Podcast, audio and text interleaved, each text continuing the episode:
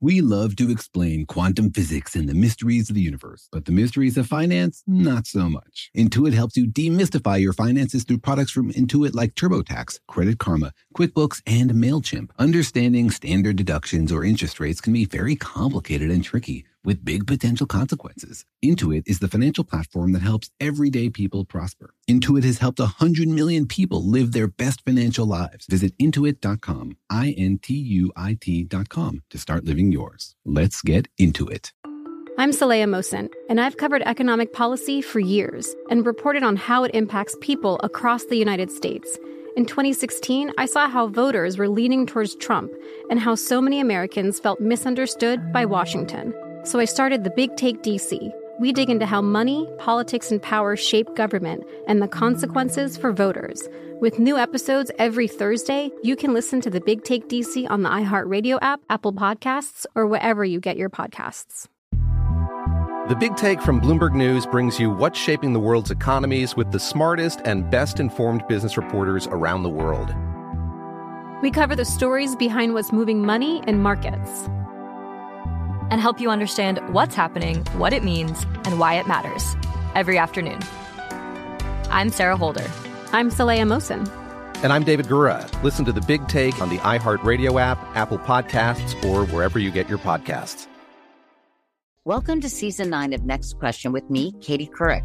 I've got some big news to share with you in our season premiere featuring the one and only Kris Jenner. Oh my gosh, congratulations. That is very, very exciting. And that's just the beginning. We'll also be joined by podcast host Jay Shetty, Hillary Clinton, Renee Fleming, Liz Cheney, and many more. So come on in, take a break from the incessant negativity for a weekly dose of fascinating conversations some of them, I promise, will actually put you in a good mood. Listen to Next Question with me, Katie Couric, on the iHeartRadio app, Apple Podcasts, or wherever you get your podcasts.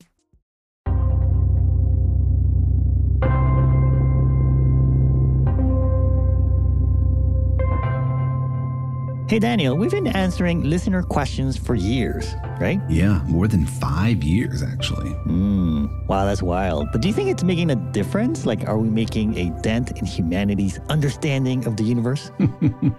you know, I think every time we answer one person's question, we move all of humanity forward a tiny little bit. Forward towards what? towards the forefront of human knowledge. And, and what's there? the vast abyss of our confusion. I was going to say if there are treats there, like do you get a lollipop? No, it's mostly just a bunch of scientists scratching their head. Eating lollipops. Sometimes that's all you can do. but can you sense humanity moving forward a little bit each time you answer a question? I guess so. I mean, the nature of questions we get has been changing. Sometimes people ask follow up questions to answers to other people's questions. Wow. So we're moving forward. That's pretty cool. But what happens when we reach the edge of your understanding and humanity's understanding? Then we declare success and I retire. as a physicist or as a podcaster? yes and yes. But wait, if we reach that point, don't we need more physicists? If we reach that point, then everybody's a physicist. And then everyone gets a lollipop. and a podcast.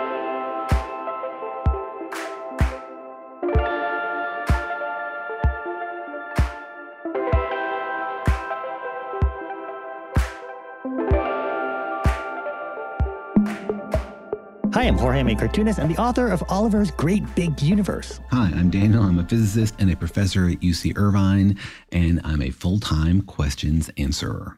Oh, I thought you were a full time question asker. Isn't that what physicists do? do you feel like you get paid to, to answer questions or to ask questions about the universe? Which one pays more? I feel like that's just two sides of the same coin. but when I'm at work, I'm asking questions. And then as soon as I get home, I'm answering them. Mm. Who emptied the dishwasher? Whose turn is it to take out the dog? I feel like I'm the answer repository of the family. Interesting. And the dog walker, apparently. Well, there, there's a quote in the, one of the PhD movies where someone says, In academia, you're either known as the person who came up with the question or the person who answered the question. Everyone in between gets sort of forgotten about.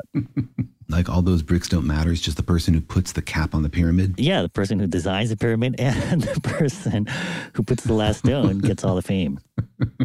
Yeah, that might be true, but there's a lot of things we learn along the way. Mm, I guess you can still have fun doing the questions, trying to answer the questions. And that's kind of what uh, science is all about, right? Trying and failing. Yeah, and it's also fundamentally exploring. You don't always know where your research is going to end up. You might start out asking one question and answering somebody else's question or a completely different question. That's some of the joy of it, the surprise. Right, right. Like what's going to be inside this lollipop? Who knows? It could be a scorpion, it could be chewing gum. Let's find out. Let's give it to the dog and they'll find out. well, what if it, what if it has chocolate inside? Oh no. Mm, oh no. I hope it's a chicken flavored lollipop. But, anyways, welcome to our podcast, Daniel and Jorge Explain the Universe, a production of iHeartRadio. In which we ask all sorts of questions about the nature of the universe, how it works in the tiniest level, how it comes together to make our incredible reality, and how it exists on the grandest scale, expanding and accelerating and zooming photons all through the universe.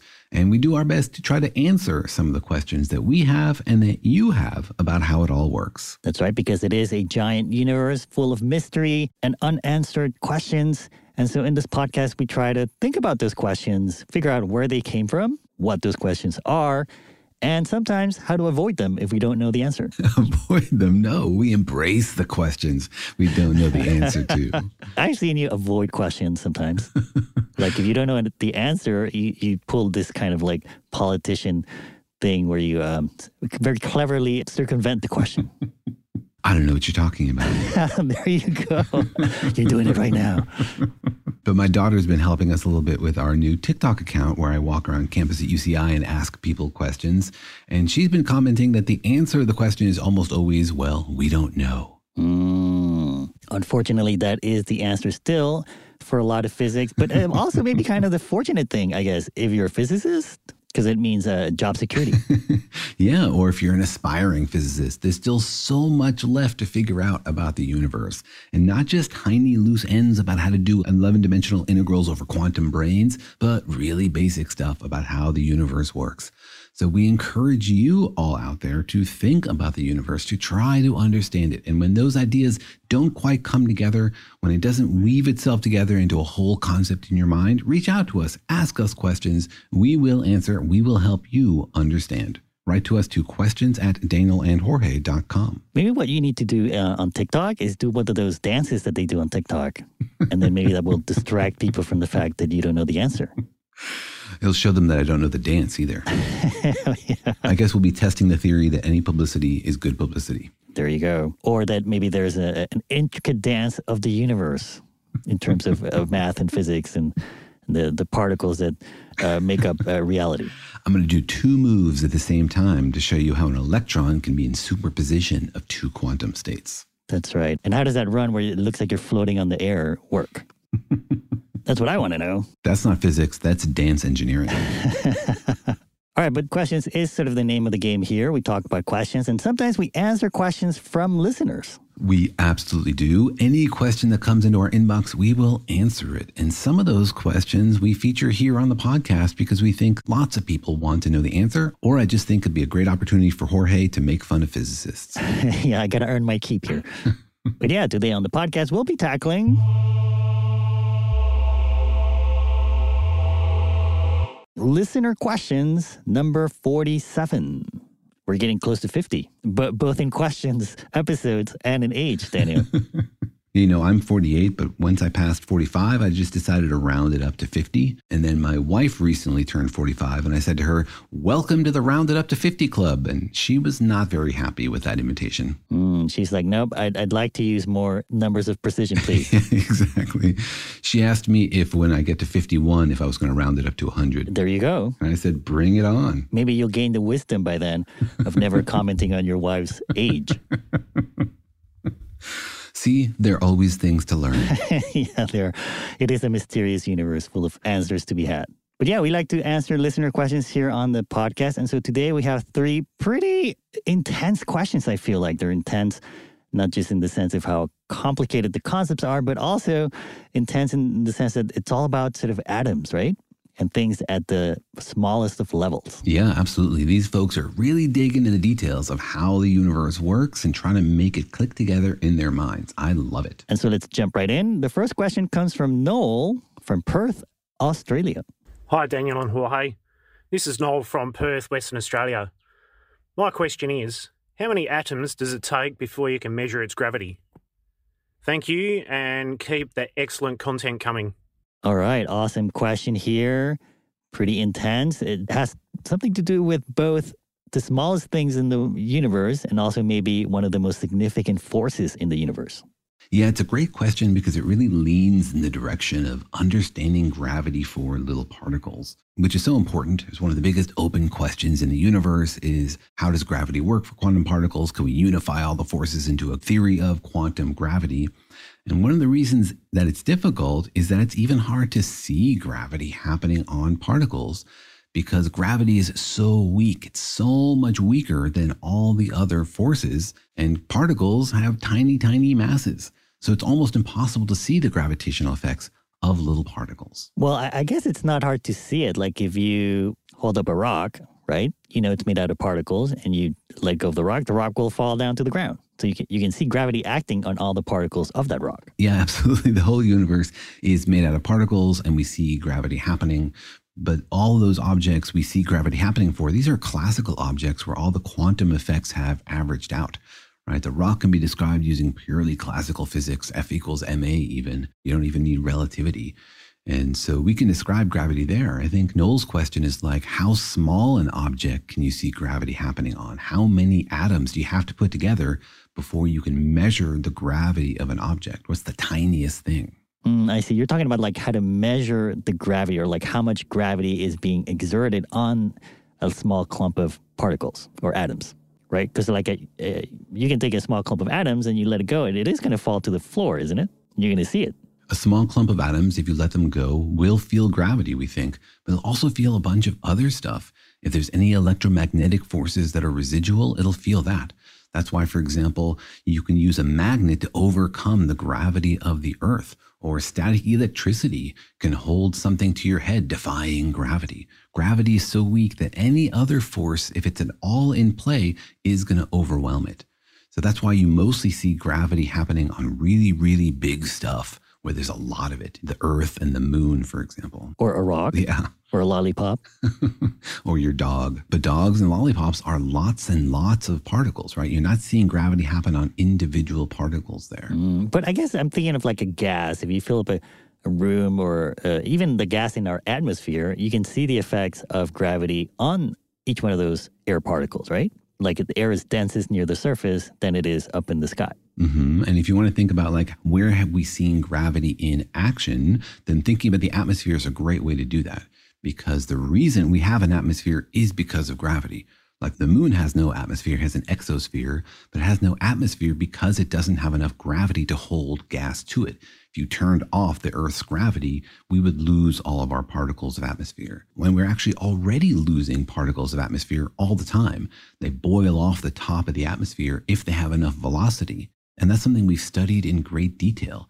We know that like lighter atoms like helium and hydrogen boil off at faster rates and heavier atoms don't. We can calculate the escape velocity for a particle to leave the Earth's atmosphere. We do all these calculations and we can even check them against things we've observed.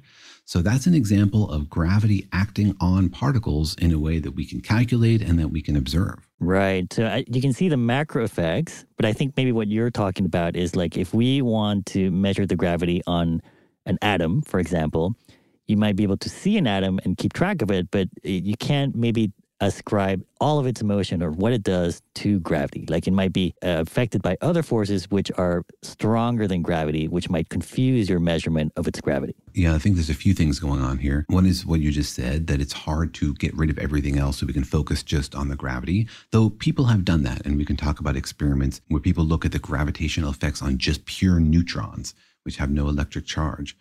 But the real issue is that all of this is probing still the gravity of the Earth not the gravity of that particle or that neutron, right? We're pulling on that object using the Earth's gravity.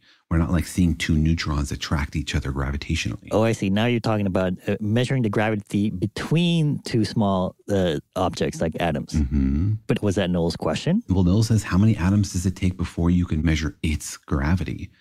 And so, on one hand, you can say, well, the Earth is acting with gravity on that object. And so, by Newton's laws, therefore, the object is also acting on the Earth. There's a symmetry there. But actually seeing the gravitational effect of a tiny little clump of stuff, not the effect on it, but the effect of it, I think would be really fascinating. Oh, I see. You think that the uh, Noel's question is like, what's the smallest bit of stuff that we can measure how much it attracts other things? Yes, exactly. Because you have a neutron or a helium atom in the atmosphere is being pulled on by the Earth. We already know the Earth has gravity, no big deal. How many atoms do you have to clump together before you can feel something having its own gravity pulling on other stuff? All right, because I think what he's maybe trying to get at is that it's really hard to do it with one atom and so maybe maybe even possible. But maybe uh, he's thinking, what if I take two th- atoms or three atoms or four atoms? Mm-hmm. Can I measure the gravity of a small clump of atoms and then just divide it by the number of atoms? Would that let me measure the gravity of one atom. Yeah, exactly. And I think his question is how small can that go technologically? Like in principle, any tiny amount of matter has gravity to it. But in practice, it's very difficult to measure this gravity. And so, how many atoms do you have to put together before we can like register the effects of gravity, before we can actually see the needle go above zero? Mm, and, and I guess maybe this is more of a technical question, like more of an engineering question, right? Like, what's the best instrument that we've made to measure gravity? Or maybe he's talking about a theoretical limit. The theoretical limit is one, right? Two atoms near each other. In theory, they have gravity. We don't know what the quantum mechanical description of their gravity is, but if we assume they act classically, though of course they don't, then we know how to calculate their gravity and how they bend space and all sorts of stuff. Treat them like tiny planets. We know how to do that theoretically, and we think theoretically that there is gravity there really just a practical question of measuring it. It's essentially impossible to measure the gravity of an individual atom because it's so tiny and gravity is so weak. So I think Noel's question is an engineering one, which is like, how good have we gotten at measuring the gravity of tiny bits of stuff? Mm. Well, let's start maybe with uh, something large and then try to go down in size. Okay. So, what if we start with a bowling ball? Uh, can we measure the gravity inherent in a bowling ball? have we? Have we done this important measurement in the history of uh, uh, science? Well, I know bowling balls weigh about what, 10 or 15 pounds? How do you know? They have numbers on the sides to tell you how heavy they are. but what, what if you, but no, not if they drill the holes in them, then it changes. Oh, no. Yeah, oh, my yeah. gosh. They're totally inaccurate. Then now we're getting to a theoretical limit here. But that's about six or eight kilos. And that's the kind of thing that we can measure its, its gravity. gravity. absolutely. How, how, would you measure that? We have these torsion experiments where essentially you put like two bowling balls on the ends of a long rod, and then you suspend it from a wire. So it's balanced really, really well. And a tiny push sideways on the bowling ball will make it spin. Then you bring other bowling balls near it, like next to this torsion pendulum, and you see if it spins a little bit. If it spins a little bit, that tells you there's a tiny little force there between the bowling balls. So this is like the Cavendish experiment. It's the most precise way we know to measure the gravitational constant uh, without knowing, for example, already the mass of the Earth. Mm, okay, so if you do this for a couple of bowling balls, then you, you can measure its gravity. You can see like the force that one bowling ball mm-hmm. exerts on the other bowling ball through gravity. And you're pretty sure it's not like you know, the electromagnetic attraction or mm-hmm. van der Waals forces between the two bowling balls. Exactly. And this is really just pure experimental science, like isolating this, keeping it stable, making sure you're not getting shaken by trucks rolling down the highway or affected by static electricity or even by like the force of light on these bowling balls. Remember, photons have momentum. So you have to do this experiment like in the dark and so, yeah, it's a real experimental accomplishment to make this work. Mm. Also, you have to uh, make sure your bowling lane is like oiled evenly, right? That's bowling engineering. That's out of my field of expertise. Yeah, I don't know. oh, sorry. Yeah, that's not a physics experiment. So we can measure the gravity of a bowling ball. We have done it, you're saying. And like, uh, how well do, do we know this? Like, down to what precision? Like, are we barely getting it, or are we pretty comfortable we know the gravity of a, of a bowling ball? We're pretty comfortable that we can measure the gravity of six kilo objects and do it pretty precisely. Mm. These are still the same kind of experiments we use to measure big G, although we have a whole podcast episode about how we measure the gravitational constant. And these days we can measure it using really, really tiny twists of that torsion pendulum. You do it by putting a mirror on the wire and then you shine a laser on the mirror so that even if the wire turns the tiniest little bit, you can see the laser spot move. It's really clever. Mm. Okay, so we've tried it with bowling balls and I, you're saying we've gone smaller, like billiard balls. down to maybe even smaller objects. What's the smallest object we've done? The smallest experiment I could find used three quarters of a kilogram lead weights. Wow. So basically, billiard balls. Billiard balls. So that's not that small. I mean, that's only like a tenth of a bowling ball. That's a it's a billiard ball. That's the smallest we've done an experiment on. Where the objects are symmetric, where you have the same mass. And that seems pretty small, but remember, that's still a lot of atoms. That's what I was going to say. It seems like it's huge. I thought maybe we had measured things smaller. Well, it's a pretty huge number of atoms. You know, if you use Avogadro's constant, it's like still 2 times 10 to the 24 atoms. It's a lot of atoms. There was another experiment where the sizes weren't symmetric. You had like one bigger and one smaller. And in that one, the smaller mass is down to 59 milligrams. So that's a whole lot smaller, but it's still a pretty big number of atoms. Wait, wait, and in this case, you're measuring the gravity of the 59 milligram mass, or you're measuring the gravity on the 59 milligram mass? So here, the small mass is the one on the torsion pendulum. So it's the one being moved. So you're not measuring really its gravity, you're measuring the effect of gravity on it. Yeah, so that's a good point. And so the smallest experiment where the things really are the same size, where they're having the gravitational effect on each other, is three quarters of a kilogram. Wow. Or a billiard ball, which, as you said, it's like 10 to the 24 atoms. Yeah, I don't even know what the prefix is for that number. It's a really, really big number. a bazillion, a gajillion, a ton. Exactly. So engineers have a lot of work to do to get us down to measuring the gravity of one atom. Well, uh, tell me what happens if you try to go smaller. Like, what if you put marbles there? W- what do you get? You just get pure noise, or you know, it starts to go wonky. What happens if you go smaller? So the limitations here really are experimental. It's sort of like LIGO. You're trying to measure a really small effect, and there are other effects that are trying to drown it out. So it's like trying to listen to something really, really quiet. You need a super quiet room. And so in this case, just the shaking of the building, like the seismic noise of the earth, will shake your apparatus in a way that's more dramatic than the gravity of two marbles or the gravity of two tiny pebbles, for example. So you need to isolate your room. You need to remove from all other effects. Well, maybe the problem is they keep doing these experiments in like uh, a bowling alley next to a freeway. Yeah, yeah that's the problem. or in a pool pool hall. So you're saying like if you try to measure anything smaller, it just we don't have the instruments needed to like get past just the general noise of the universe to try to measure something that weak. Exactly. They keep inventing new instruments to suppress the noise, to be insensitive to the noise. There's been like a whole 30 or 40 year system of these experiments, each one more precise and more accurate than the last because they figured out some clever way to prevent a source of noise from infecting their experiment, which gives them new sensitivity. Mm. And so they keep working on it and they're going to keep pushing it down. And I can see them making progress steadily, but they're nowhere close to measuring it for like one atom. Right, right. Right now we're like 10 to the 24 orders of magnitude away yeah. from order uh, being able to measure that. yeah, well, that's 24 orders of magnitude. 10 to the 24 orders of magnitude would be 10 with 10 to the 24 zeros. Oh, sorry. Yeah. You know what I mean. but I think we've answered Noel's question, which is that uh, he, he asked, how many atoms does it take to before you can measure its gravity? And it seems like the right now the best state of the art is 10 to the 24 atoms. Yeah, though in theory the answer is one, and maybe one day we'll get there. Oh, I see. Theoretically, yes. All right. Well, let's get to these other questions about the nature of matter and reality and quantum mechanics. But first, let's take a quick break.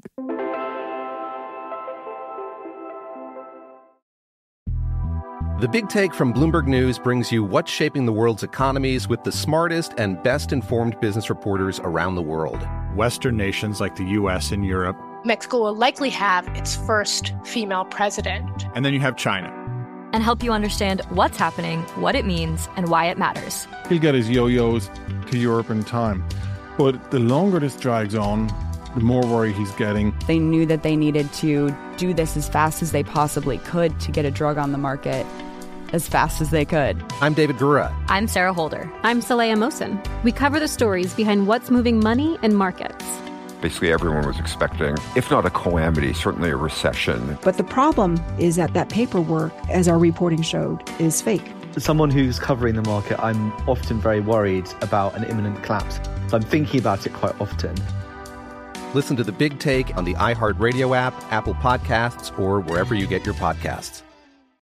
I'm Saleha Mohsin, and I've covered economic policy for years and reported on how it impacts people across the United States.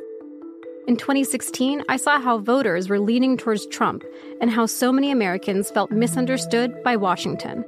So I started the Big Take DC. We dig into how money, politics, and power shape government and the consequences for voters. It's an election year, so there's a lot of focus on the voters that TikTok is reaching. The initial reaction is like, oh, things are looking so resilient. I don't want to be too pessimistic, but I just don't see the political will down in Washington right now to, to change their tune. I think the American electorate has been signaling that it expects a rematch of the 2020 election. These are unprecedented times. With new episodes every Thursday, you can listen to the Big Take DC on the iHeartRadio app, Apple Podcasts, or wherever you get your podcasts. MTV's official Challenge podcast is back for another season. And guess what? So are we. Just in case you forgot, I'm Tori Deal. I'm a six time finalist and a challenge champion. And I'm Aneesa Ferreira, and I've been gracing your screens for the last two decades. I am a veteran challenger and challenge all star. And speaking of all stars, All Stars 4 is finally here. I'm going to be honest, I literally thought this day was never going to come. Well, the challenge gods have answered our prayers, and we're going to be right here along with you fans covering every episode on the podcast. And this season takes it to a whole new level. Old school legends, modern power players, redemption seekers, and ex lovers are all competing in Cape Town, South Africa for the prize of $300,000. Anyone can win, relationships matter, and only one All Star will claim the title of Challenge Champion. Listen to MTV's official Challenge podcast on the iHeartRadio app, Apple Podcasts, or wherever you get your podcasts. If you love sports and true crime, then there's a new podcast from executive producer Dan Patrick and hosted by me, Jay Harris, that you won't want to miss. Playing Dirty Sports Scandals. Each week, I'm squeezing the juiciest details from some of the biggest sports scandals ever. I'm talking Marcus Dixon, Olympic gymnastics, Cain Velasquez, salacious Super Bowl level scandals. Join me on the dark side of sports by listening to Playing Dirty Sports Scandals on the iHeartRadio app, Apple Podcasts, or wherever you get your podcasts.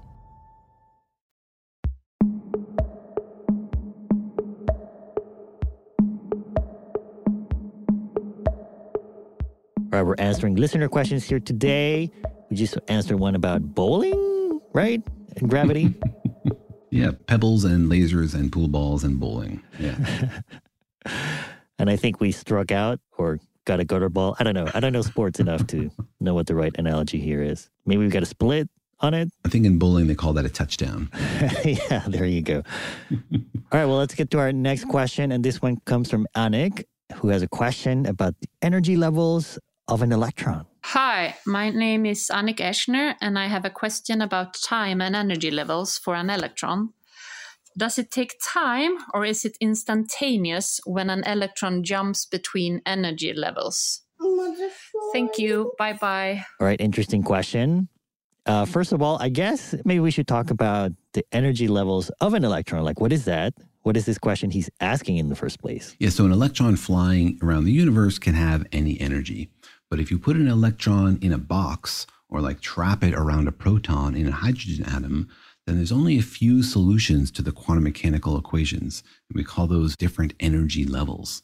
It's, the electron can't just have like any arbitrary energy as it's hanging around the proton. There's like a ladder of energy levels it can exist on. Right. They usually do this visually by kind of going back to the old model of the atom, where which had electrons kind of going around the nucleus of an atom in an orbit, like a circular orbit. Do they? Do they have to do that?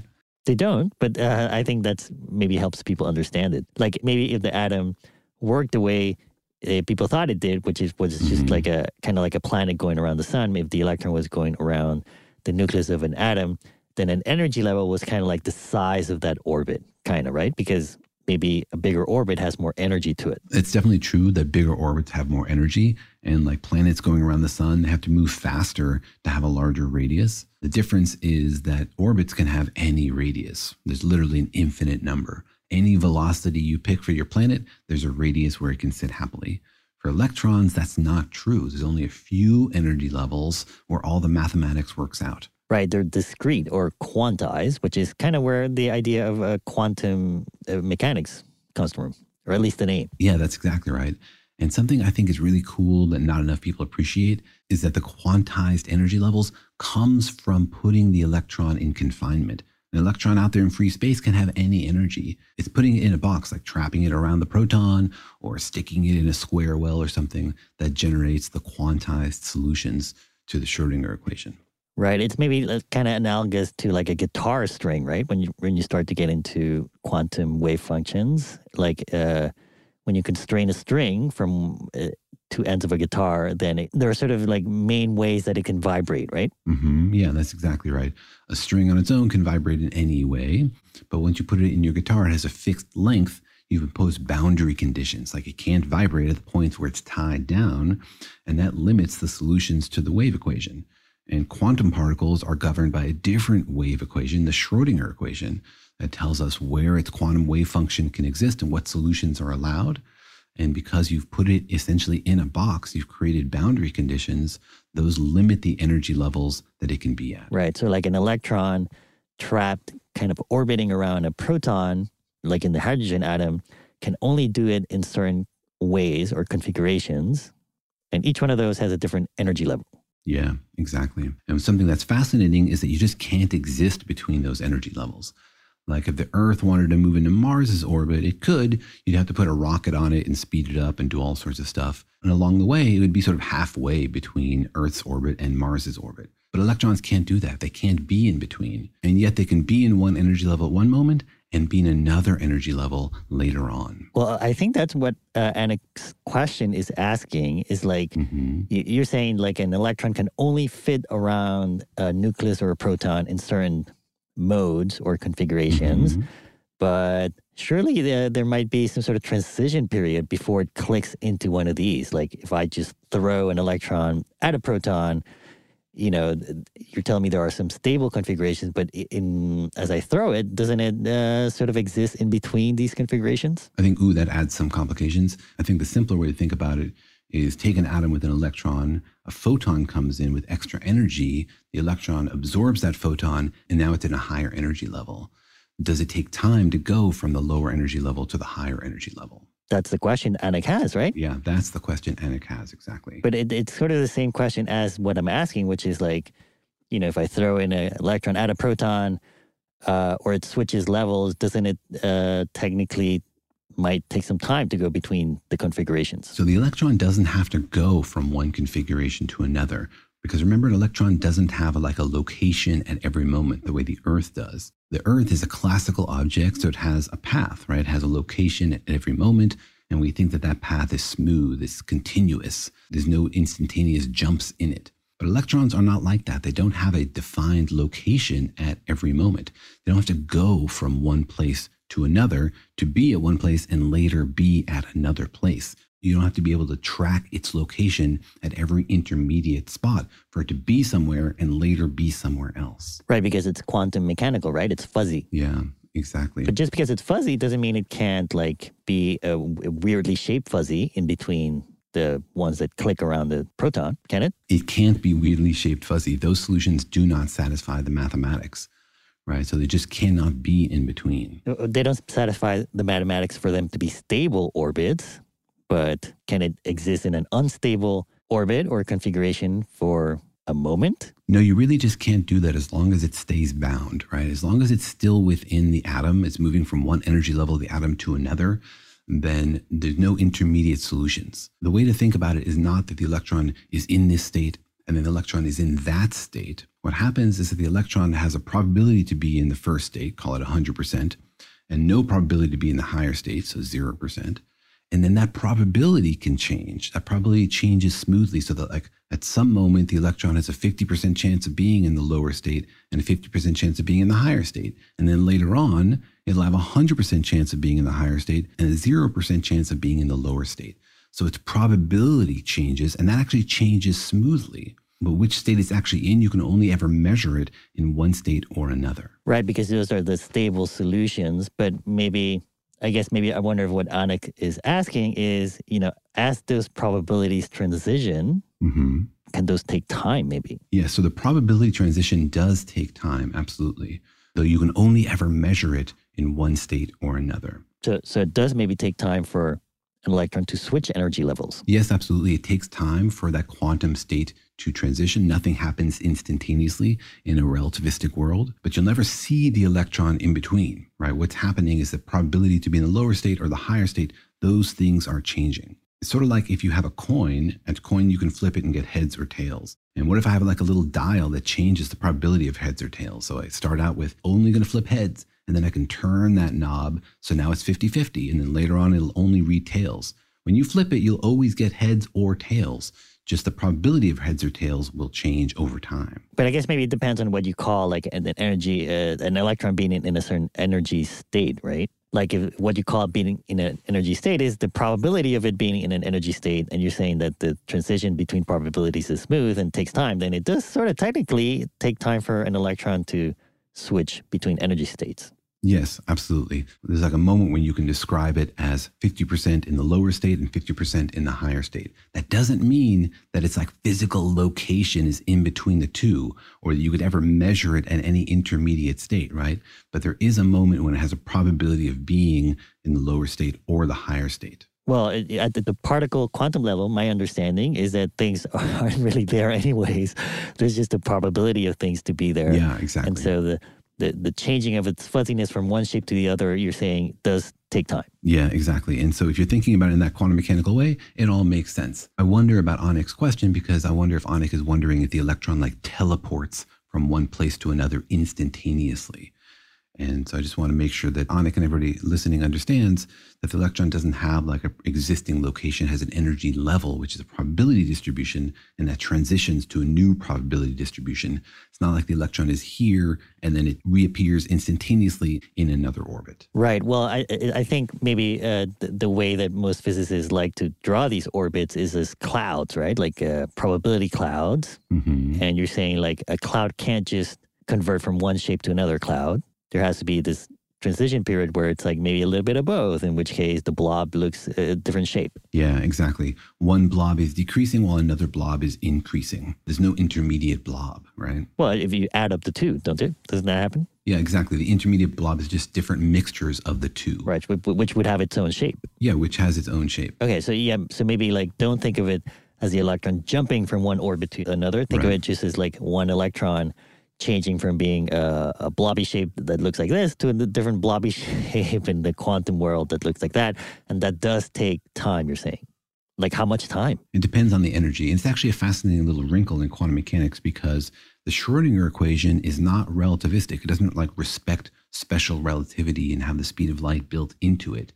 You have to add that in when you get to like relativistic quantum mechanics or quantum field theory. But there are still some guardrails there that prevent things from happening instantaneously. Like it's a wave function and waves evolve smoothly with time. And because it's a wave, its wave nature is what generates the Heisenberg uncertainty relationships. So in this case, for example, there's a relationship between energy and time. If you want something to happen really, really fast, like almost instantaneously, then the energy of that process is very uncertain. If you want something to be really specific about energy, then the time is uncertain. Essentially, it can take a very long time. So you can have something happen really fast, but then you can't be certain about the energy of it, or you can have something happen with a really specific energy, but then you can't really be sure it's going to be fast. So you can't have something happen really fast and to a very specific energy at the same time. Yeah, it seems like it's maybe one of those things we talked about in a previous podcast about what the uncertainty in quantum mechanics actually means. Mm-hmm. Yeah. Okay, so uh, w- w- w- well, then what's the answer? How fast is it changing or can it change? You're saying it, it can change instantaneously if you put infinite amount of energy into it? If you have an infinite uncertainty in your energy, then yes, you can approach an instantaneous transition. But then you have no idea what transition you're going to. You're going from energy level one to energy level unknown. Mm. Well, maybe give us a second since you're a particle physicist. When you smash these particles together and they're interacting at the quantum level, like how fast are these reactions happening or these uh, transformations or these, you know, breaking up of particles? It's like nanoseconds, right? Or, or less. Oh, yeah, much faster than that. Yeah, we're talking about events that like 10 to the minus 23 seconds. So super short periods of time. Mm. And in this case, you can measure those things. Or is it kind of theoretical?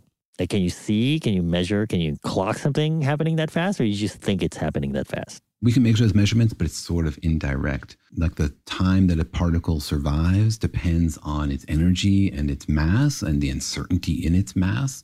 So by measuring like the uncertainty in the mass of a bunch of particles, we can measure how long effectively those particles are living. So, for example, we measure the top quark mass really, really precisely, and we know the variation from top quark to top quark, and that tells us how long the top quarks live. But it's a one or two steps indirect from like actually looking at a clock and seeing it tick by. Mm, but you do seem to have some numbers for it. So, in the case of the electron, what kind of number would you put on it? Like in our everyday lives, you know, if a a, ray of light hits my my skin, how long are the my electrons in my skin changing energy states? So the energy levels of the hydrogen atom, I happen to know because my son is doing chemistry, are like 13.6 eV, so call it like 10 electron volts. And the uncertainty relationship is dominated by Planck's constant, which is like 10 to the minus 15 eV seconds. And so put that together and it tells you that we're talking about transitions of the order of like 10 to the minus 15 seconds. Whoa, which seems uh, slower than the ones when you smash particles. Yeah, but still pretty fast. All right, well, I think that answers Anik's question. It does take some time for the electron to jump between energy levels, maybe to the order of 10 to the minus 15 seconds. All right, let's get to our last question. But first, let's take a quick break. The Big Take from Bloomberg News brings you what's shaping the world's economies with the smartest and best informed business reporters around the world. Western nations like the US and Europe. Mexico will likely have its first female president. And then you have China. And help you understand what's happening, what it means, and why it matters. He'll get his yo yos to Europe in time. But the longer this drags on, the more worry he's getting. They knew that they needed to do this as fast as they possibly could to get a drug on the market as fast as they could. I'm David Gura. I'm Sarah Holder. I'm Saleha Mohsin. We cover the stories behind what's moving money and markets. Basically, everyone was expecting, if not a calamity, certainly a recession. But the problem is that that paperwork, as our reporting showed, is fake. Someone who's covering the market, I'm often very worried about an imminent collapse. So I'm thinking about it quite often. Listen to the big take on the iHeartRadio app, Apple Podcasts, or wherever you get your podcasts. I'm Saleha Mohsin, and I've covered economic policy for years and reported on how it impacts people across the United States. In 2016, I saw how voters were leaning towards Trump and how so many Americans felt misunderstood by Washington. So I started the Big Take DC. We dig into how money, politics, and power shape government and the consequences for voters. It's an election year, so there's a lot of focus on the voters that TikTok is reaching. The initial reaction is like, oh, things are looking so resilient. I don't want to be too pessimistic, but I just don't see the political will down in Washington right now to, to change their tune. I think the American electorate has been signaling that it expects a rematch of the 2020 election. These are unprecedented times. With new episodes every Thursday, you can listen to the Big Take DC on the iHeartRadio app Apple Podcasts, or wherever you get your podcasts. MTV's official Challenge podcast is back for another season. And guess what? So are we. Just in case you forgot, I'm Tori Deal. I'm a six time finalist and a challenge champion. And I'm Aneesa Ferreira, and I've been gracing your screens for the last two decades. I am a veteran challenger and challenge all star. And speaking of all stars, All Stars 4 is finally here. I'm going to be honest, I literally thought this day was never going to come. Well, the challenge gods have answered our prayers, and we're going to be right here along with you fans covering every episode on the podcast. And this season takes it to a whole new level. Old school legends, modern power players, redemption seekers, and ex lovers are all competing in Cape Town, South Africa for the prize of $300,000. Anyone can win, relationships matter, and only one All Star will claim the title of Challenge Champion. Listen to MTV's official Challenge podcast on the iHeartRadio app, Apple Podcasts, or wherever you get your podcasts. If you love sports and true crime, then there's a new podcast from executive producer Dan Patrick and hosted by me, Jay Harris, that you won't want to miss. Playing Dirty Sports Scandals. Each week, I'm squeezing the juiciest details from some of the biggest sports scandals ever. I'm talking Marcus Dixon, Olympic gymnastics, Cain Velasquez, salacious Super Bowl level scandals. Join me on the dark side of sports by listening to Playing Dirty Sports Scandals on the iHeartRadio app, Apple Podcasts, or wherever you get your podcasts.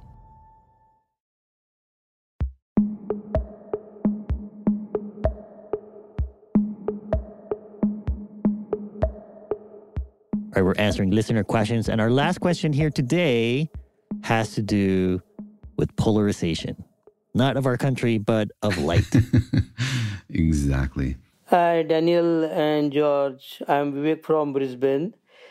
If you could answer my question on polarization at quantum level, that would be really good. You have a great uh, podcast. What the polarization is at photon level? Does the photon vibrate in all planes and polarization allows only in a specific plane? Or a photon vibrates only in one plane and polarization allows photons which align with that polarization plane? Thank you.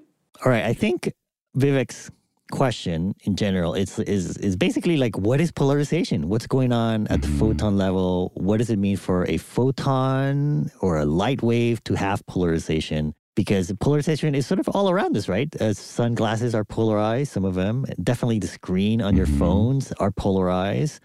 And so it's something that actually affects us every day. Yeah, and polarization is really fascinating and tricky to think about. And I find a lot of listeners are confused on some basic concepts of like the mental picture they have of what a photon looks like is usually wrong. So I thought it'd be fun to talk first about what is polarization for classical electrodynamics, and then we can talk about what it looks like for a photon. Okay, now this is a property that light has, right? Like light can be polarized. Yeah, exactly. Light can be polarized. So, so what is it? So if you think of light as just like a wiggle in the electromagnetic field, let's just ignore quantum effects for now. Let's pretend that we're Maxwell and we're just thinking about light as like oscillations in electric and magnetic fields, right? Meaning, like basically all around us is an electromagnetic field. Like we're all surrounded by this field. Exactly. And a light ray is just kind of like a wiggle in that field that zooms across the room. Exactly. And there's an electric field and there's a magnetic field, and they're sort of on top of each other. A field is something that exists in all of space, right? And so there's an electric field and there's magnetic fields all through space. And a light wave, they're different. They are different. They're two components of something larger we call the electromagnetic field, but they're different, like the way two sides of a coin are different but connected. And a light wave is an oscillation in these two fields that are linked. This is like Maxwell's greatest insight to show that electric fields and magnetic fields are really tightly coupled. One can generate the other. Mm, so, like a light ray is a wiggle in one of these fields, but it's actually the, the two fields you're saying are sort of like connected to each other. So you can't just have a, a, a wiggle in one field. It has to come with a wiggle in the other field. Exactly, because changing electric fields will give you magnetic fields, and changing magnetic fields will give electric fields. So it's a coupled oscillation. It's like sloshing back and forth between them. Okay, so we're surrounded by fields. A light ray is a wiggle in that field. So what's its polarization? So the crucial thing to understand is that these fields are not just numbers, they're a vector, which means that at every point in space, these fields don't just have a value, they have a direction, like a tiny little arrow. That's what's really interesting about the electromagnetic field. It's not just like a number through space, it's a little arrow. Meaning it's not just like an intensity uh, at any given point or like a brightness to it. It's also like a, it has a directional component to it. Exactly. It has a directional component to it. Like you can have a wiggle that's pointing up or a wiggle that's pointing down or to the sides. And light is an oscillation of those little arrows. And people often think that, oh, a light wave is like literally moving side to side as it moves through the universe, that it's wiggling sideways. But it's not. A light wave is moving along a straight line. What's wiggling sideways is the vector of the electric field and the vector of the magnetic field. So along a straight line, you have like an arrow that's growing and shrinking and growing and shrinking. Pointing at what direction? Those arrows are pointed perpendicular to the motion of this wave because light is a transverse wave. Mm. So you're saying a, a, photon is like, you can imagine it like a little bead going along a string from here to, like if I shoot a laser at you, mm-hmm. we can trace, it's like a little bead that's going on a string from me to you. But as it's going down the string, it has kind of like arrows shooting out of it. Exactly. To the sides and up and down. But it never moves sideways, right? It's always along that bead. What's moving sideways is the strength of these little arrows, the electric field and the magnetic field. And polarization is telling you where those fields are pointing. So the electric field is pointing perpendicular to the motion of the photon, but there's still lots of ways that it could point, right? There's a whole circle of directions it could point. Polarization is telling you which direction is the electric field pointing as the photon moves along that line. So as it moves, like maybe maybe it can have an electric field that's pointing up, mm-hmm. and it wiggles by by shrinking and growing in the up direction. Yeah, exactly. Or sideways. Now, does a photon have to have a direction? Can you have a photon that's like what what what does it mean to have a photon that's not polarized? So an individual photon has to have a direction. You can have a beam of light that's unpolarized. That means that it's a big mixture of photons of lots of different polarizations. Mm, so you can't have an unpolarized photon. Each photon, by definition, is polarized. Exactly. And now we're mixing sort of the classical and the quantum version. The classical version is that these are just waves in the field. There are no photons. Brighter light means just like bigger wiggles in the field. The quantum version says, no, no, no, it comes in discrete packets. Each one is its own photon. Brighter light is more photons. And so in the quantum version, this still happens, but now you have quantum spin instead of like the direction of the electric field. But still, you can't have an individual photon that's unpolarized. Every photon has a direction, either to its quantum spin or to its classical electric field. And the polarization tells you what direction that's in. Right. Like each photon, you're kind of saying has like an kind of like an up and down and a left and right. Mm-hmm. And so its polarization is kind of like uh, in what direction is its up and down pointing? Yeah, exactly. Like firefighters sliding down a pole, right? They can slide down in lots of different angles. They're moving down the pole always, but they can slide down facing left or facing right or facing any angle—it's like the polarization of the firefighter. So, the same way, photons moving in the same direction can have a different polarization and still be moving in the same direction. Mm. So, then that's basically what polarization is it's like the direction in which its electric field is pointing at as it wiggles. Exactly. And for classical electrodynamics, it's the direction of the electric field. For a quantum photon, it's the direction of its quantum spin. Interesting. Now, when it comes to sort of like our everyday experience, uh, you're saying that polarized light is one in which all the photons are basically pointing in the same direction, mm-hmm. and unpolarized light is where all the photons are like pointing. They're all pointing in random directions. Exactly. It's not really unpolarized. It's a sum of different polarizations. It's like you have a bunch of people with different political opinions, it's not like you have no politics. You just have lots of different politics it's like mu- multipolarized. You're saying un- unpolarized is you're, you're really saying multipolarized. Exactly. And you can have polarization filters, for example, that only allow a certain polarization through, where you can only allows light through that's like going up and down, or only allows light through that's going side to side with its polarization. Mm. Now, the light from my cell phone, like the screen, I know that light is the light coming from the screen is polarized. Now, is that polarized because there's a filter in the glass of my cell phone, or because the you know whatever diodes or something that's generating the light somehow only produce a certain kind of photon. Yeah, I have no idea. All right. You're not even going to try to circumvent the question. let's let's see let's see your um, crafted work. If I asked you why my cell phone has polarized light, Daniel, what would you say? And you can't cut this out later. I don't know. I don't know. No, I don't know. The answer is I don't know. Meaning you Wikipedia this later. It's possible that your phone screen filters it out, or it's possible that it's generated in such a way to only be polarized. Mm. I think they do that because it's easier to look at, but I'm not sure. Interesting. All right. Well, maybe we'll leave this as homework for listeners to try to look it up. All right, but to answer the basic question, that's kind of what polarization is. You're saying it's a direction of the wiggles of a photon in the electric field and magnetic field. Yeah, exactly. And remember that the photon itself is not wiggling in space, it never deviates from the line of its motion. What's wiggling there are the electric and magnetic fields for the classical picture. In the quantum picture, the photon's still moving just along that line, and now the polarization is describing the direction of its quantum spin. Right. Although it's sort of like these are quantum objects, right? So you can't really say that it's, it's staying in the middle. You're just mathematically, that's where you assume that it's staying on. Yeah, exactly. They have no path and no definitive location. But if you're solving the equation for where it's likely to be, then that's along a line. Right. So it is sort of maybe wiggling in, in actuality You just mathematically, it doesn't deviate on average. Yeah, there's definitely a fuzziness to a photon's location, but not in an oscillatory way. Yeah. All right. Well, those have been three awesome questions. Do you think everyone deserves a lollipop? I feel like I deserve one. Yeah, I think a bowling ball flavored lollipop would really finish this off. Oh my gosh. yeah, yeah, yeah. But, uh, uh, but you have to be careful though. You have to make sure it is a lollipop. You don't want to be licking any random bowling balls. You don't know where those have been. or billiard balls. Maybe a billiard balls would be even worse. Just don't lick stuff. That's the health advice from your physics podcast. Unless you're absolutely sure. Yeah, I guess you could test it on your dog, maybe, or on a physicist. And if you do lick stuff, don't sue us over it, please. yeah. Unless you liked it. That's a whole different kind of podcast, Jorge. Well, as usual, another reminder that we can still ask a lot of questions about the universe. There's still a lot of mysteries to think about, to explore. And sometimes you can even stump physicists to the point where they say, I don't know. we say that all the time. How often do you say it, Daniel? I don't know. there you go. There you go. That's that's that's the exact answer I was looking for. and if there's things that make you go, hmm, I don't know, then write to me and I'll talk to you about it. I'll tell you everything I do and don't know about the subject.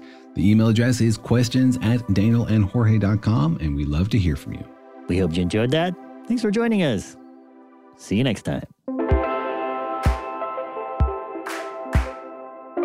For more science and curiosity, come find us on social media where we answer questions and post videos. We're on Twitter, Discord, Insta, and now TikTok. Thanks for listening, and remember that Daniel and Jorge Explain the Universe is a production of iHeartRadio. For more podcasts from iHeartRadio, visit the iHeartRadio app, Apple Podcasts, or wherever you listen to your favorite shows.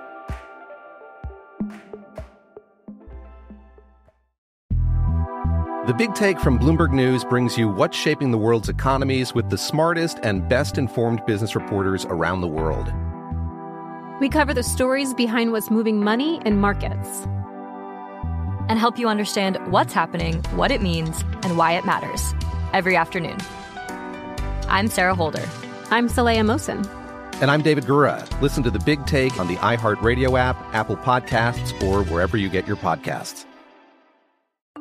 I'm Saleha Mohsin, and I've covered economic policy for years and reported on how it impacts people across the United States. In 2016, I saw how voters were leaning towards Trump and how so many Americans felt misunderstood by Washington. So I started the Big Take DC. We dig into how money, politics, and power shape government and the consequences for voters. With new episodes every Thursday, you can listen to the Big Take DC on the iHeartRadio app, Apple Podcasts, or wherever you get your podcasts. Welcome to season nine of Next Question with me, Katie Couric. I've got some big news to share with you in our season premiere featuring the one and only Kris Jenner. Oh my gosh, congratulations. That is very, very exciting. And that's just the beginning. We'll also be joined by podcast host Jay Shetty, Hillary Clinton, Renee Fleming, Liz Cheney, and many more. So come on in, take a break from the incessant negativity for a weekly dose of fascinating conversations. Some of them, I promise, will actually put you in a good mood. Listen to Next Question with me, Katie Couric, on the iHeartRadio app, Apple Podcasts, or wherever you get your podcasts.